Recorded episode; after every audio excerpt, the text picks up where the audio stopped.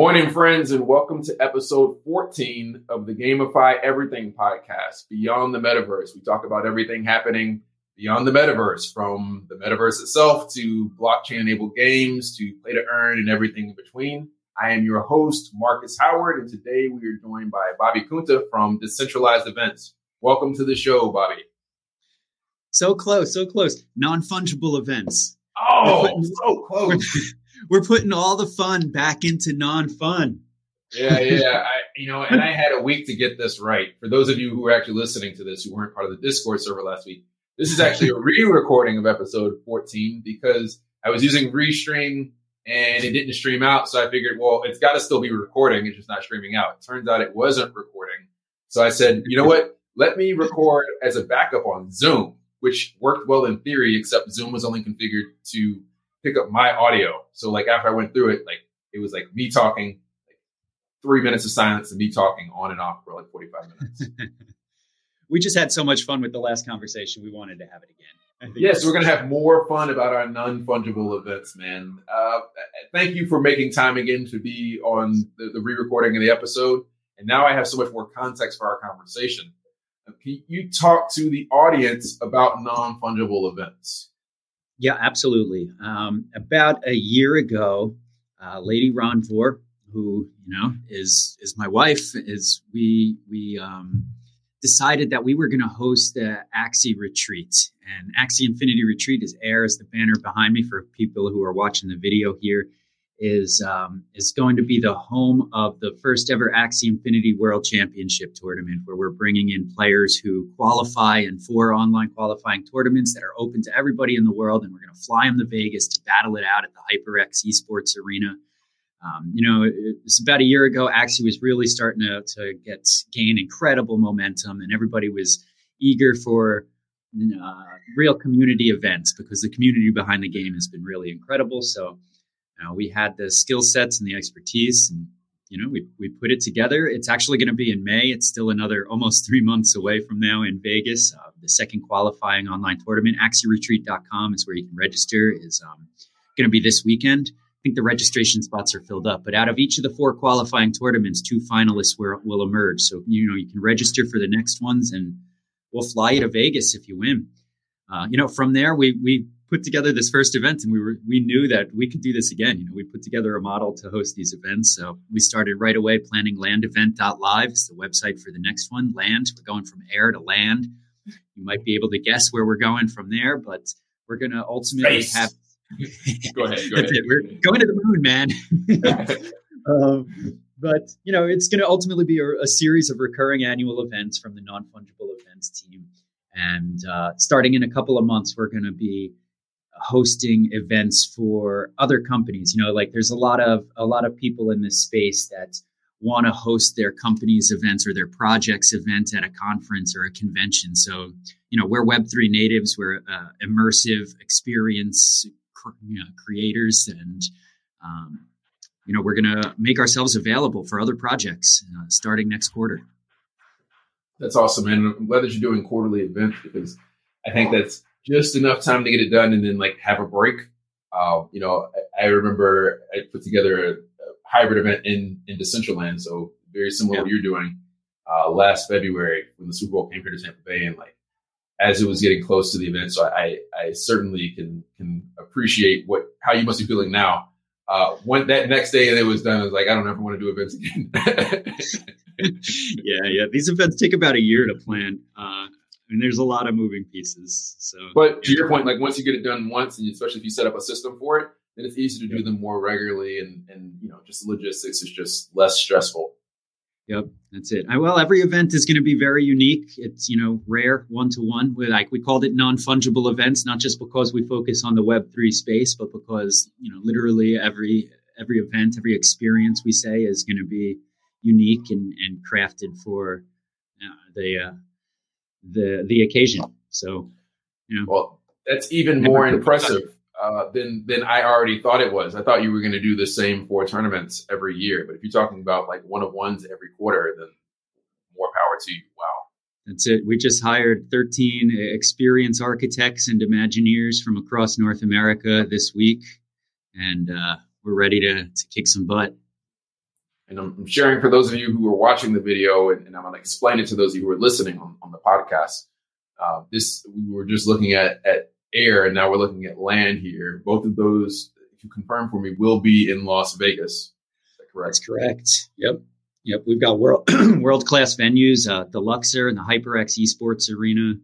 Um, both of them take um, play to earn and put it at the forefront. It's obvious. That's pretty obvious with Axie Infinity that play to earns at the forefront. With land, you know, the twist is uh, metaverse builders, developers, explorers, um, but with the play to earn edge on it. You know, so there's the the at the forefront of the people, the, the projects that are settling in the metaverse and building homes for ourselves there is, is a lot of gaming. So, you know, we're putting that to the front.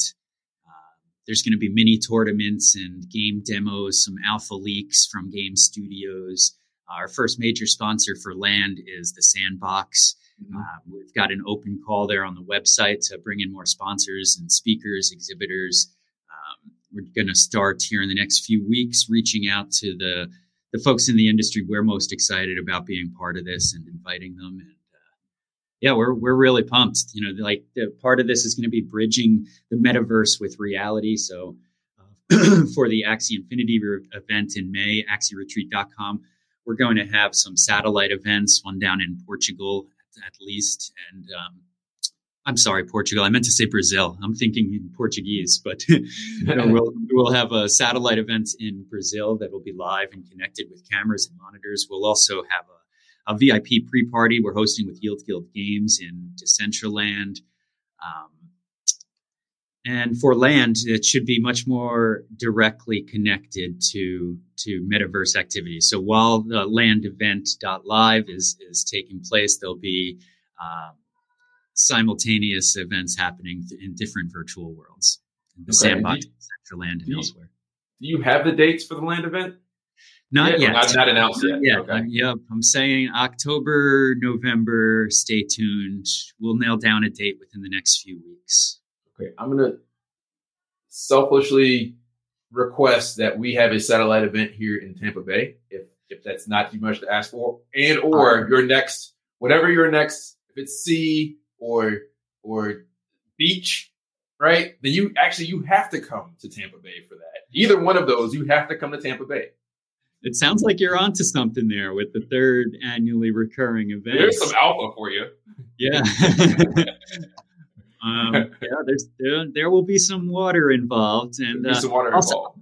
I'll say this: whatever um, you know, when it comes to these satellite events, these sister, these uh, participation parties, we want to call them. Uh, if you're up for hosting something there, and we would encourage and invite you to do it. Uh, it's not on the website yet, but you know there will be an application for participation parties as well uh, in the months ahead, and that will be for experienced organizers or event planners or people with the resources and experience to pull off something that can be a successful satellite event. Would be the ones that would be, uh, you know, I guess, approved would be the word to, to host a, a participation party.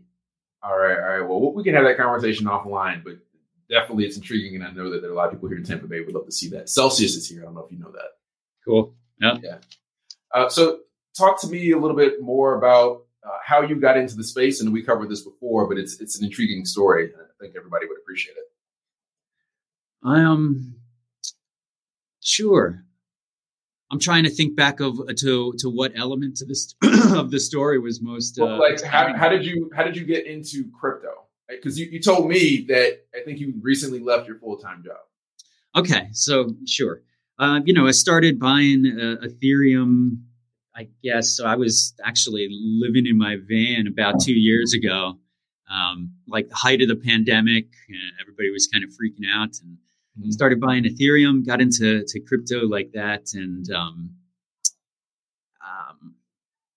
you know, it just it kind of took over. I, have been a gamer my whole life and, mm-hmm. been into community building um, for a long time. I've been into hosting events since I'm 13, and so uh, all of these kind of just coalesced together in this space. Um, you know, once when we had we being Lady Ronvor and I had had gotten on fun started. Um, we were both also working as full time uh, crop care consultants. We're both trained botanists. Uh, I, I, taught at university for a while in plant science and I consulted with uh, cannabis, leafy greens, and floriculture operations all around the world. That's dope, by the way. Go ahead. Yeah, and and I mean, no, no pun intended. It's, it's a big scary. it's a big scary transition I mean, to go to to really commit yourself to to uh, a space that is so nascent and and young and volatile. And uh, another part of that was just committing to ourselves. Like we can make this. We have to bet on ourselves. You know, I'm almost 40 years old, and uh, you know I've started a successful business before this one and sold it, and I knew we could do it. Uh, and at that point, I was working for somebody else. I wanted to do my own thing again. So, uh, you know, I, to anybody who's listening, let the the takeaway be bet on yourself.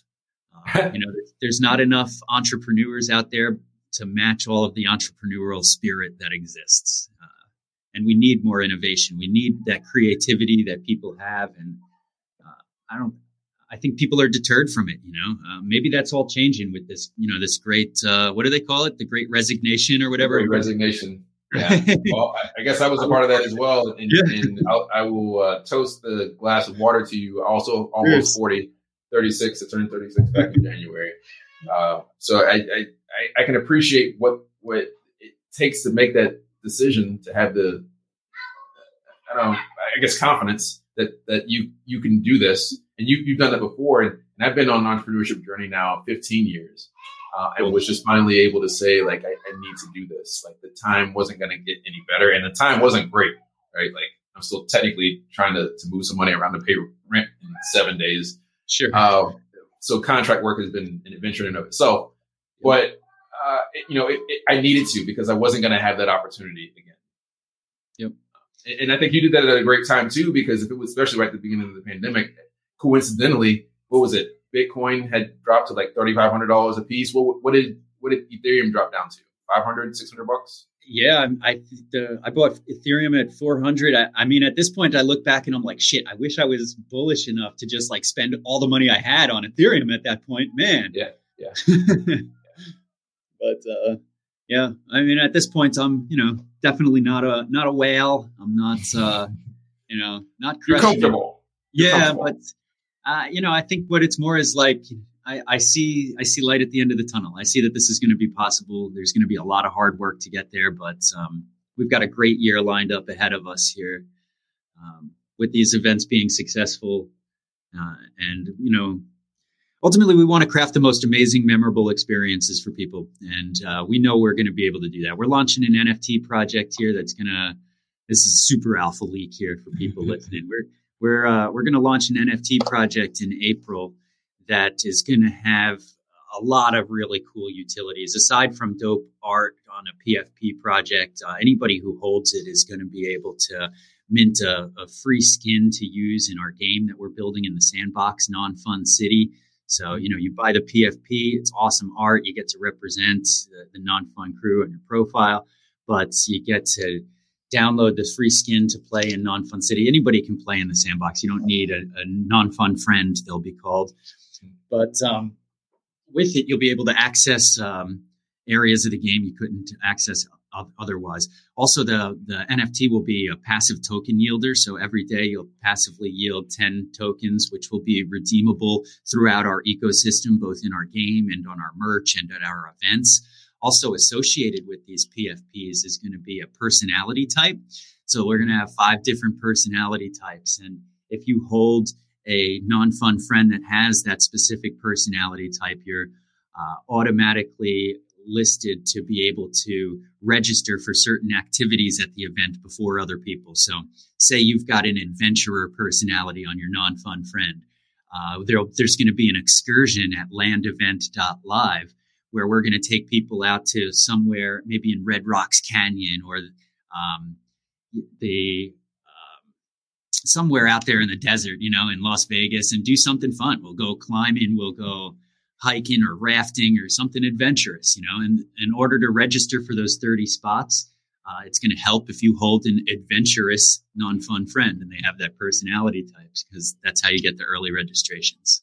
and that's that's what's so important for these NFTs is that, and, I guess the crypto and blockchain space in general is, is to kind of bridge the gap between, and, and you know this better anyone else because you created a company that does this, like combine the real life experience with the digital piece. Right, right. Uh, and that's that's the, the heart of the company is what we're trying to do here is to as seamlessly as possible bridge people's virtual experience in our digital lives with um, with with uh, I guess I was going to say real life, but I mean at this point, you know, I don't think that that phrase is even appropriately applied. Like it is real life right now. we are connected in real life, even though we're looking at each other through cameras, right? Right, right. It's true. Redefining real life, or, or right. at least yep. expanding the definition. That's right. Uh, yeah. I, I, think, you know, you said something earlier about, you know, being able to, to see light at the end of the tunnel. I think that's, that's so important to, eh, if you take this, I guess, from, and I'm no psychologist, and I think I only took like half of one class and maybe I failed it, but the Maslow's hierarchy of needs, like once you have some of those, those foundational things out of the way, you have the ability to like focus all of your available like creative force and, and your, your will, your, your willpower into the thing that, that drives you, that, that gives you a sense of well-being and purpose. Yeah. Yeah. That's it. Uh, we're, we are definitely driven. We've got, um, I actually, uh, you know, I'm thinking like, um, we've got to hire some more people here. Actually, we just hired event planners, experience architects, some Imagineers. We we're still looking for another community manager, somebody to really kick some butt on our, our social medias with us and help us expand that reach. We're actually looking for an esports specialist also to help us organize our, our tournaments and to start thinking about how we can um, more uh, create a, a, more robust esports reach and platform within our community. So uh, there's there's a lot in the future here. Yeah, well, and, and that reminded me, I meant to introduce you to Sebastian, uh, Sebastian Burton who is the co-host of the, the other podcast that I have not done for for three months, but uh, he's been in esports for 15 years, and he was actually on one of the first reality TV shows for competitive gaming here in the company or company in the country. Huh. Um, so he played Dead or Alive, and he played Madden. He's nationally ranked on both of those. Actually, his music, he's a rapper as well. His music is featured in the soundtrack for Dead or Alive Five. Cool. Yeah. So right on. He's he's, he's brilliant, uh, and I'll connect you with him offline one of the things that you helped me understand in our last conversation was the potential for play to earn or play and earn or or I don't know what we're calling it these days. It seems like just like the ICO became the the ITO, IEO, IDO, it's all these letters. Like this this acronym keeps changing. Yeah. Uh, I, it, we and I think we had that conversation after the podcast, so I, I think it was a missed opportunity. I, I would I would appreciate, and, and I think I, it would be helpful for everyone else who's listening, especially if they're not endemic to the space, you to just kind of recap that conversation about like the potential as the end user for why play to earn in blockchain gaming is so transformative. Sure. Yeah, I think a little bit of, of, background first for the the non-natives to the space is is useful. But the whole idea of of play to earn or play and earn is that people can play games and earn earn cryptocurrency for engaging in the game, for for playing it, for beating it, for it just being part of the community. Even so, um, what that does is it totally flips traditional gaming and that that whole paradigm on its head because people are spending billions and billions of dollars a year buying these in-game assets and they don't even own them. I mean, it's just a thing on a screen that you only get to use in that game in that closed, confined ecosystem, and it holds no real world value. Now, imagine if that skin you bought for whatever your favorite game is is something that you actually owned. It was an NFT that had real world value that you could sell when you're done with it, um, that you can use to earn real currency in the game with. If those tokens you were earning in the game, those in game tokens were actually tokens that you can take to an exchange on a market and sell them for your whatever your fiat currency of choice is. Um, that's that's what play to earn gaming is. Um, and you know what's what Marcus was alluding to is there is that there's this this debate, this struggle within the, the community. What do we even call this? Do we call it play to earn? Uh, because that means that you're just playing to earn and it takes the fun out of it as i guess what the other people's argument is is you know you're not just playing to earn this isn't just it's not meant to supplement a job uh, is the argument i think over there Uh, so those people would say, let's call it play and earn, where you you know you're playing because you love it and you want to have fun with this game, but you're also earning something. Uh, my take on that whole debate is like, who really freaking cares what we call it? You know, it's like we all love playing games. It's like it's our human nature to play. You know, it's how we learn, it's how we grow, it's how we relax. It's it's nature, and we all love to earn. I mean, you know, like everybody wants to uh, build that foundation of their Maslow's triangle, right? And in order yeah. to do that, we need some uh, we need money. I yeah. mean, whether or not that's right or not, or whether or not money's the root of all evil, or whatever your take is on money, we all want to play and we all want to earn. So I don't care if we're playing to earn, if we're playing end earning. Ultimately, this is just awesome that we even have this opportunity. So maybe we're we're earning while playing. That, that, that doesn't have any numbers in it. yeah, I kind of like play X earn at this point. Um, I'm not sure. Like, I don't want to get on anybody's bad side. You got to market it right and say it right. So I don't know. Maybe play X earn. Right. That's super cool. Uh, what where do you go to scout like the next Axie Infinity? You know, I, I work as a strategic partnerships lead, sure. Um, and, and, I'm scouting games for for the upcoming IDO launch, uh, and and then before you answer, let me do some some housekeeping stuff. Again, that this this podcast is powered by Gamify, the IDO launchpad for everything gamified. Uh, we just finished up our NFT sell. Our NFTs, similar to yours, are more than just you know images. Ours are animated 3D objects and the access access keys, so that you can get into ahead of the whitelist, skip the whitelist, um, and or immediate access to the whitelist. And we're looking for great games. Uh, you know, I'm having several awesome conversations with teams who are building really cool projects, but I'm always on the hunt for like the next cool thing. So, um, where do you find games that that are exciting to you? Yeah, that's a great question. Um, there are a number of places where you can go search through games at this point. Um, you know, you could go through like CoinGecko, DappRadar, PlayToEarn.com, all of these organized um, data in different ways to look at these games. But I think the greatest for me is, you know, I'm also the strategic marketing manager at Blockchain Space, and it's blockchainspace.asia. And they actually have the world's largest guild level data set by far. They're the, the largest data aggregators in the space. And um, so, you know, look, I'm lucky to be part of that team. And we've got a game innovations lab there, which is, you know, all day just playing games and, and looking at the data. And so, you know, I'm lucky to get that uh, information from there. But I also I'll I'll watch. That's not a bad job, by the way. Yeah, right. I mean, that's playing to earn. yeah, there it is. There it is. Um, but I, I also watch some of the best. I mean, we know like Yield Guild Games is out there. They're actively vetting the best games. I, have got a lot of conviction in what they're doing. Uh, you know, I know their core team is is vetting these games properly, not just from the game side, but from the economics and the sustain, you know, economic sustainability side. Um, so, you know, I, I watch closely the the organizations I've put, you know, some conviction in, like Yield Guild. There's also some really, uh, you know, nobody wrong. I was I was about to say amazing venture capitalists out there, but what, what what I mean to say by that is it's it's um you know their their level of due diligence is exemplary, and you know to follow the money in that sense is is also uh, advisable. No, I, I agree. I, I, I, don't have a lot of great experience with venture capital the last 10 years, and, and I'm probably actually anti venture capital, um, which is ironically, I'm working in, in, kind of a VC, at least some partial VC funding capacity through this platform. Mm-hmm. Uh, but, but what I, I, do agree with you that they have a requirement part of the due diligence process to like vet these companies that they invest in. Right. So I, in theory, well, that's not always true.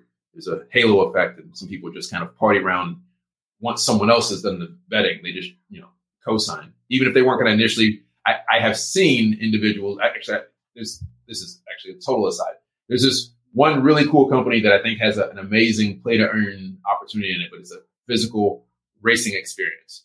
Um, and and this gentleman has been trying to go to a bunch of early stage venture capitalists, and they're all like, "Yeah, you have this great idea. We would love to support you after you get your lead investor." So it's like they yeah. don't want to go do the due diligence, but if someone else does the due diligence and then writes the check, they are happy to just blindly write a check to the round. Yeah, yeah. I don't know if it's like a blindly right thing so much as people are just scared to be the first. I'm yeah. sure there's some element of research that goes into whoever the second and third people are. Yeah, maybe maybe that, that's not fair, but I, have heard someone else who was from a a company that raised uh, over a hundred million dollars. They they referred to their interaction with venture capitalists as them yeah. basically blindly writing checks. Jeez, so yeah. it, I guess six of one, half a dozen the other. yeah, yeah. It's um, yeah, it's hard. It's scary to be the first in anything, right? Yeah, yeah, for sure. And then you, you also, you know, explain very well the, the definition of guild in the contemporary uh, context. Uh, and so, if you don't mind doing that again, first from the traditional and then the contemporary. Sure. Um, so, well, like, guess, you use use I don't know, like uh, World of Warcraft, for example. Yep, absolutely. So, you know, in in World of Warcraft, right, you've got guilds that are um, basically groups of players that meet each other online, whether it's through the gaming ecosystem or elsewhere, and uh, and they group together for a number of reasons, right? You started thinking about what the psychological motivators are. I think last time we said, you know, there's just this human tendency to kind of, I don't know, gang up and find community and camaraderie. And like we have this just natural push towards that. So, um, we seek that that community and um, and then we join together to kind of win. It's the same thing that um, that drives people to be fans of their local sports team. You know, there's this mm-hmm. tri- tribalism is the word I was looking for. You know, uh, I think that's yeah.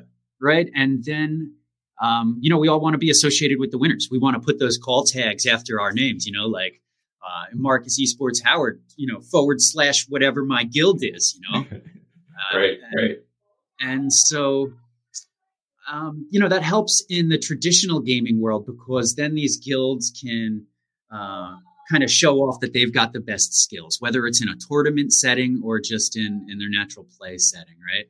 Um, when that translates to a play to earn or a play X earn uh, paradigm, what you're looking at is is putting money involved in the picture too. So it's kind of like taking that whole tribalism and amplifying it to another level because now there's more than just pride and glory and game on the line, but there's like there's money on the line too, you know. Right. Yeah. Uh, and that's I think pulls people together to it adds another uh, another stick in the community so when we're thinking about the communities, the, the, World of Warcraft, there's communities that these guilds form, and they might interact with each other, and they have some degree of community, whether or not they're meeting in real life or like training together for tournaments. I don't know. Some of them do. I, I think that that is that element of community in guilds, though, is solidified when you add uh, a financial element to it, because then we start to think of ourselves as fun- functioning like like a family that's trying to make ends meet or a company that's trying to stay in the black and not go in the red. And uh, and so you know we start working together inherently a bit more. So anyways that's basically what a, a guild is is uh, i don't know a gamer gang that uh, is out there for the glory for the game. And if there's a play to earn element involved also to to get that money to stack that loot win those prizes and you know accrue as many in-game assets as you can and yeah. I don't know. Did that did that hit it? Yeah i think you, you covered everything from the previous conversation and, and i'm interested to see especially from an esports perspective you know marcus esports howard uh, where where that's going to evolve the competitive landscape into the future because right now we have these esports teams that are able to kind of attract the best players because they raise either a bunch of venture capital back yep. to that that uh, soapbox that I won't get back on, or or debt, uh, and then use that that that war chest to go basically pay six or seven figures for the top players. Yep. Uh, while conversely, you have organizations like Epic Games who had I don't know I want to say like a hundred million dollar like esports tournament prize pool. And I want to say that was eight, 2018, and then 2019 they dropped it down to I want to say 20 million. And then in 2020, I don't know if you remember that Epic Games and Apple got into that legal battle about Fortnite and in-game payments, mm-hmm. which ironically is virtual currencies play to earn. Mm-hmm. mm-hmm. They want other people to play while they earn. Uh, yep. And in in I think it's deposition is the, the, technical legal term. They had to share their EBITDA filings, their the tax filings from 2019, and then in 2019, while they made a profit, they had a 154 million dollar loss that they labeled overestimated uh, esports opportunity.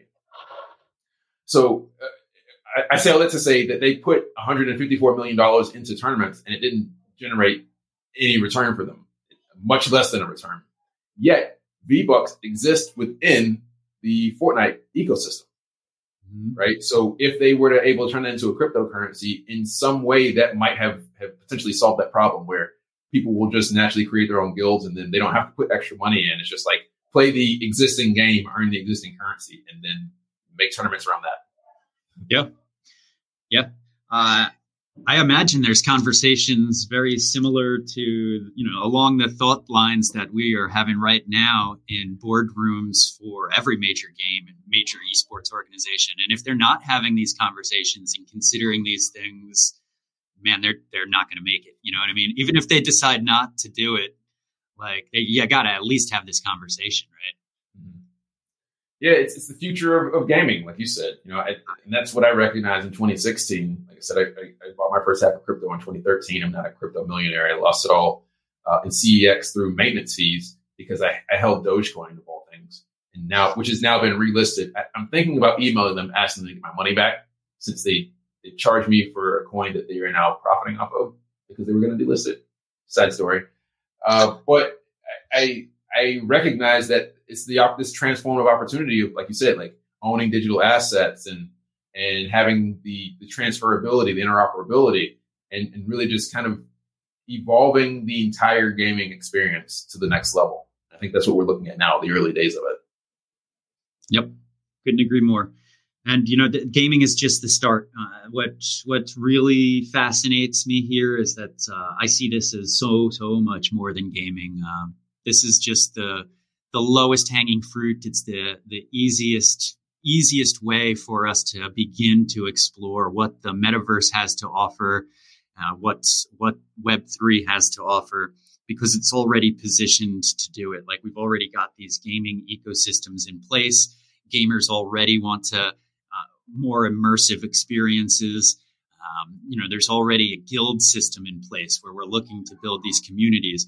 But the fact of the matter is, the rest of the world is pretty well primed for uh, metaverse expansion as well. You know, there's people reluctant and resistant to NFTs and to crypto at this point, but you know, we all watch those Super Bowl commercials. We've all seen the tides change over the last year. Every day, there's more banks and more big companies getting into the space, and uh, this is 100% not just the future of gaming. It's this is the future of jobs. It's the future of of going to school. Right now, you and I are looking at each other on two dimensional screens. Like, why don't I have my VR headset on right now? Like, you and I could probably shake hands. You know, right, right. Um, and we're not too far from that, and we're not too far from people listening to podcasts in a three dimensional space. You know, like sitting here amongst us Right, right. There could be a group of people hanging out around us right now, engaging us with questions, you know? Yeah, and this is what I see. I don't see Zoom being the future of school for for students. Um, I see virtual classrooms in the future. I see virtual offices. I think this is just the start. Yeah, no, I agree with you. And, and again, 2016, I, I, I had this kind of clear as the epiphany that that video games are going to be the quickest on ramp, like you said, low hanging fruit for blockchain and crypto adoption to go mainstream. But I, I, I had not considered what you just suggested, which I, have always kind of thought, just to put the two pieces together, is that gaming will become ubiquitous with with our personal and business lives across the board. Like everything, like you said, from like education to to business, et cetera, et cetera. Uh, you know, I actually believe that just like social media has transformed over the last 20 years to become like part and parcel of our personal and business lives. You know, every brand has five or six social media platforms. That wasn't the case 20 years ago. I think you'll see in the next 20 years, video games being used to reinforce and enhance company culture and use as a, a an authentic, organic uh, user acquisition and community engagement uh, resource. So if that's the case, if you have that level of ubiquity with gaming in society and, and kind of crypto is riding the coattails of, of gaming, then naturally that's that's how it's going to get into all these other segments of our, our lived experience. Absolutely, we're seeing it already. I keep thinking back to that article that's going around on on Twitter now from like 2002, where the internet uh, internet was just a passing fad. Like millions are signing off, and um, you know that I, I, think that's kind of where we are right now. It's like every day you see articles about many, many, many more millions of dollars getting poured into this space, but at the same time, you know, the next article in your feed is like, um, you know, the end of crypto. like we're all doomed. Every year for the last 13 years, while Bitcoin has had uh, year over year gains, every time it dips, it's the end of, end of Bitcoin. I, I wonder, do you think that you would have had as much success with securing um, a, a, casino partner if it wasn't the Luxor because they have the HyperX arena? Oh no, I, I don't. I mean, we we lean towards HyperX. Uh, we lean towards Luxor because HyperX was right there. Um, mm-hmm. I think you know anybody we approached would have been happy to have us. Is that what you mean? Like, would we? Yeah, have- yeah. But let me let me see if I can ask you differently because I've got the kids here in the background throwing off my entire train of thought. Oh, what what I I want to maybe ask differently is does the fact that the HyperX arena exists in that community, if people have an understanding of gaming and esports, make it easier to then have a conversation about blockchain crypto events? That was the way I was trying to, to phrase it. I don't know. I have um I don't know. I haven't really thought about that like that. Um I will say that, you know, dealing with the folks at HyperX, it doesn't seem like they they've had much play to earn experience there. Like they've not had games like this come through there before. Really, Axie Infinity is the first major play to earn game that has any success. And really, at this point, it's like it's the only like one that's just killing it right now. Like with two right. million plus daily active users, there are a few other functioning games. Um, not really too many. There's thousands that are being made right now. Right. Uh, you know, hundreds of them are already selling their assets to try and further fund their development, which, you know, if you find the right game is great early stage investment opportunities to start buying those assets or those tokens for games that aren't even live yet. If you pick the winner, if you pick the next Axie Infinity, that's huge.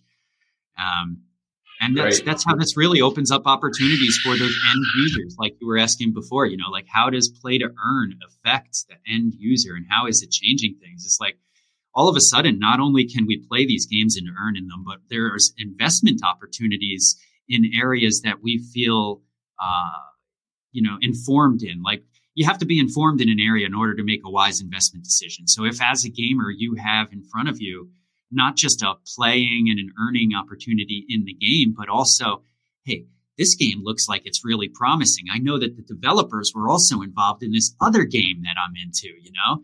And they wrote great contracts. They built a great community. And look, now they're funded by these other angels who built this other game that I really like. You know, um, I, I, should look into this. And you start buying some in-game assets, and then you know you weren't an investor before, but all of a sudden you're you're buying these in-game assets as investments for hold, just holding them to accrue value over time. Now, this is not financial advice, is my disclaimer all the time, but but um, you know but it's, no, I, I, I agree with you. None, none, of this is, is, financial advice, and you should always do your own resource uh, resource research. But I think that's that's uh, a powerful statement that you just made. That potentially play to earn can create like the next generation of investors.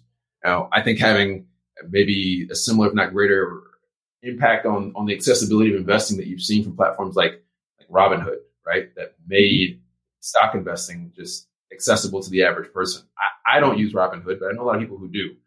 And you're right. You need to have an understanding of, of the domain if you want to make like wise choices for how you invest your money. So potentially, and we have 3 billion gamers worldwide. It would be great to see 3 billion investors, especially in, in communities that are uh, globally uh, economically disadvantaged. So if you think about, you know, again, the Philippines and, and, portions of Africa, et cetera, et cetera, yep. like we're in we're able to financially empower those communities in, in ways that have never existed in this you know, history of, of the world. Yep. Uh, a lot of these these uh, gaming guilds that are forming around the play to earn sector are um, doing it in a with different motivators than traditional gaming guilds. Traditional gaming guilds were formed around either the game and the love of the game, or the fact that there's money to be made in these big tournaments. You know, um, part of the the motivator for the play to earn space and the development of guilds is that we can empower players. We can empower empower full communities of people. There's an Axie Axie town uh, where basically the whole town is played. At, there's a play to earn documentary that's called Play to Earn the documentary. It's about Axie Infinity, and there's a whole town in the Philippines that's been empowered by uh, Axie Infinity. There was there was a time at the end of last year when scholars is what we call them. You know, like you can buy these assets. Say I buy, you know, you need three Axies to play Axie Infinity. Say I buy 300 of them. That means I can have 100 scholars or other people who I empower to lend my assets to.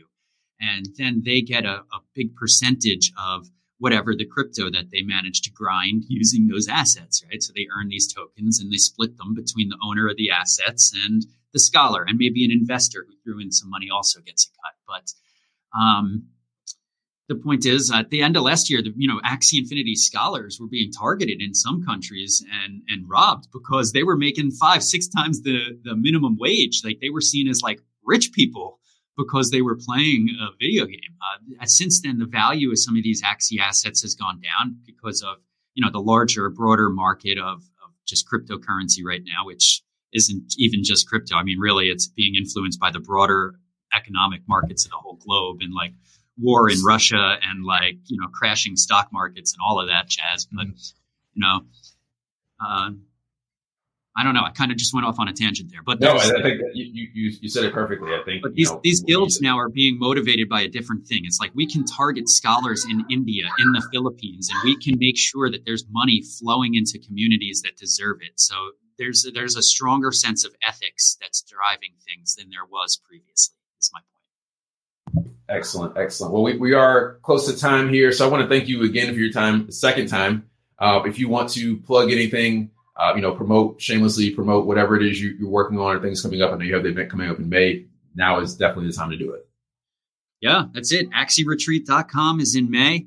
Um, limited number of tickets. They're all NFTs. Anybody who gets there is going to be able to register for the LAN tournament. So you think of that, there's going to be about $20,000 in prizes, about 800 people who can register. Um, there's going to be a lot of winners just for being there. Uh, we've reserved a big block of rooms with the hotel, uh, 150 of them. Out of those, six of them are going to be randomly selected to get a free stay in Vegas. So, you know, buy your tickets, book your rooms through us at the Luxor. You may end up with free lodging. Register in the tournament. You may win some big bucks. Uh, you can also register in the, the pre qualifying tournaments uh, at axieretreat.com and you know battle it out through the online tournaments, and you might get to go for uh, the championship in Vegas. Uh, after, that, after that is landevent.live. Woo! Check it out. That's going to be time for me to uh, to download the Axie Infinity on my phone and, and become a scholar. I, sounds like this is something I need to spend more time on, as if I had more time. Yeah, yeah, I'm I'm happy to have any conversations with you offline. We should uh we should connect somewhere so we have uh more direct contact with each other. I'd love to stay in touch. Definitely, definitely. And as you continue work on these projects, if you see anything that, that would be a great fit for the platform, let's definitely keep the lines of communication open. Thanks again for your time. One more quick housekeeping item. Um, as we talk about play to earn, and, and do your own research. Obviously, it's not financial advice, but Gamify does have its own token. GMI token staking is available now on the site. So you can earn up to 225% APY. So that's, that's, you know, the return on your investment over, I think a 12 month period or however, it's 30, 60, 90 day staking. I'm going to get the math wrong. So definitely go to the website, www.gamify.gg to learn more. this has been episode, the re-recording of episode 14 of the Gamify Everything podcast. Thank you, Bobby, for joining and good night, friends. GM.